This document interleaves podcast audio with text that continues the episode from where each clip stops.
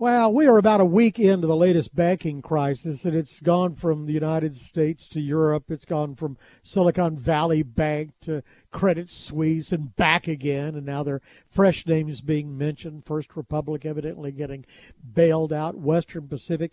So you know the regulators are going to come in and do something. And, and one of the concerns is, and one of the observations is, what they're going to do is make it really tough to be a community bank or a regional bank and make it really expensive to do so. Kevin Hanigan, we've been talking to for years. We followed him from, you know, the community banks, Highlands Bank and Legacy Texas, and now as president, chief operating officer of a big regional bank, Prosperity Bank. And he joins us right now. It's good to have you with us. Thanks for having me, David. Appreciate you inviting me. So I, I, this is sort of blue sky, I guess, but like I say, the regulators are going to do something. Um, how tough are they going to make it with you know uh, reserve requirements and audits and that sort of thing for the smaller banks. Yeah, look, I, I don't think they want to really concentrate the big four any more than we're concentrated. The J.P. Morgan's, B of A, Wells, Citicorp. I, I really don't think they want more concentration. But times like these, and what's happened since last Friday, and really which started last Wednesday night, um, are going to cause some changes within the industry. Um, if we look at the banks that have been mentioned, the two that have failed in the First Republic that you just mentioned, David, there's a, there's four common themes that I think we'll end up addressing at the end of the day. Number one, all three of those have very concentrated business models. Silicon Valley Bank dealt with venture capital funds and large amounts of money and venture capital companies that were founded by these venture capital funds. Silicon, uh, Signature Bank had nearly 30% of their deposits were crypto deposits. Um, and First Republic is in the same kind of boat. Those three banks, if you were to run a screen for who has the highest levels of uninsured deposits in the banking system today, number one, Silicon Valley Bank, 94% of their deposits were uninsured. Wow. Uh, Signature, 88% and and now you just talked about First Republic being in the news. They're next down, but they're at 67%, so way better than the first two, but still very high at 67%. To put that in context, um, the top 100 banks in America average about 34% of their deposits are uninsured. So these guys are up in the 90s and close to 70. And then the next problem was they all bought long dated bonds with all these deposits right?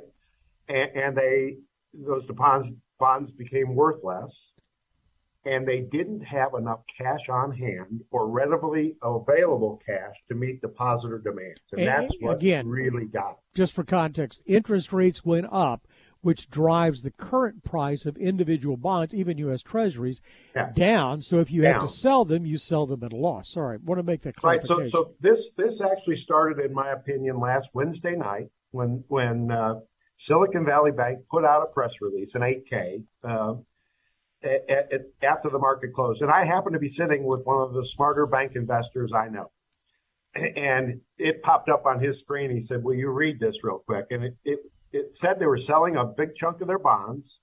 They were going to suffer a 1.8 billion dollar loss on those bonds, but they planned to raise capital the next day of $2.3 billion. I said, they will never raise this capital. I cannot believe they put this out. He said, what do you think happens? I said, I don't think they make it to the weekend. And they were shut down by, by the regulators because there was a run on the bank. $42 billion worth of their $200 billion dollars worth of deposits wanted their money back, and they didn't have access to the money to get them their money back. So, to, to keep this from happening in the future or to, to mitigate the impact on the system because that's really what's going on right now. It's the the system. Is the regulators are going to try to do something? How do they do something without having the negative consequences you talked about? I mean, are they going to concentrate everything? Is going to be like Canada. We're going to wake up and you've got Bob's Bank and that's it. Yeah, no, let's hope not. And I don't think that's where we're going to go. I do think banks are going to be required to keep more liquidity on balance sheet to handle customer needs when things like this happen. For instance, you know, we do have uninsured deposits. We're relatively low in terms of the amount of uninsured deposits. But today, David, I'm, we're sitting on cash, sitting at the Federal Reserve of $3.1 billion. So if somebody comes in and wants their money, we've got it available to well, them. Well, which is why uh, Piper Sandler said you're the sleep well at night bank, and David said, prosperity is a near fortress balance sheet, but but you can't impose that on others, can you? Unless you put the stress test. The stress test that exists right now is only for the major banks. Is there? Is it likely we're going to see a stress test for the smaller banks all the way down to I think it's likely. I think Dave, things they could do. I'm not saying these are under discussion yet because they're still. Th- this will take months to play out in in terms of how the regulators respond to this. But they could say, look, if you're if you're going to be a bank that runs high levels of uninsured deposits, we're going to require you to have more cash on your balance sheet than other banks, so you can meet the needs of those depositors. So, what does that do to that bank? It's that that's less cash that's invested in loans and other uh, earning assets, and it makes them make less money. So, if you make the choice that you're going to have uninsured deposits, you're going to pay for it by having to keep extra liquidity on your balance sheet. Um, and I think in the case of some of these banks, when they bought the bonds, Silicon Valley Bank, if they sold all their bonds, they, their net worth was gone. They were negative net worth if they sold all their bonds. Yeah. Prosperity Bank, if we sold all of our bonds, we still have 7% tangible common equity, which qualifies us as well capitalized in the regulator's mind. By the way, that 7% that we have is higher than JP Morgan. It's higher than B of A. it's higher than Citicorp. Um, they're way bigger banks, but pound yeah. for pound, um, we just have more capital to withstand it. but you're talking about making it less profitable. So, so to, to protect the system, less profitable to be a banker. So logic would dictate they're going to be less bankers.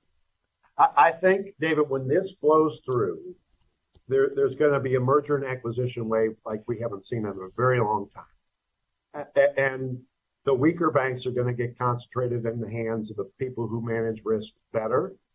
Um, you haven't met David Zalman, who's who founded Prosperity Bank and, and is our executive chairman and CEO. David has a saying on Wall Street. He says, "If you like us during the good times, you're going to love us during the bad times." Uh, and, well, and, and he's, he's grown by acquisition. He bought you. Yes, he bought us, he, and he's bought 44 banks. Um, in the course of his career. So, you know, his model is to run a completely clean, safe bank with plenty of capital and lots of liquidity. And it's times like this that we we uh, we tend to do better because we've we've run a, a, a more balanced book of business. Take, think of it this way: our average deposit size, our average depositor has thirty-five thousand dollars in the bank. Right. Silicon Valley's average depositor had one million two hundred and fifty thousand in the bank. Very, very concentrated in, in terms of customers. Yeah. And when those customers get nervous and start pulling their money out, you you can't you can't keep up with it. So that they just ran a riskier business model, and I think the regulators are gonna, you know, that's a two hundred million dollar yeah. bank. So they were below the 200, 200 billion dollar bank. They're below the two hundred fifty billion dollar threshold uh, so they could get away with these kind of things. As you said, I think the regulators are going to push some of these tighter rules down amongst the, the smaller banks, uh, especially ones who run concentrated concentrated business models. So, as you go in and try to prop up the system, as the Fed and everybody else is trying to do, right? Because uh, because your business is built on confidence to the greatest degree. It, it's try to prop confidence. Yeah. Yep. So you got to have the confidence. You got to have the trust. Now the the concern is the, the, the so-called moral hazard. That is to say, you can go out and do business any way you want to do, just be as aggressive as you want to, because you've got the Fed as a backstop. You got fail safe there, and and you're we're always going to bail out your depositors. So go do crazy things.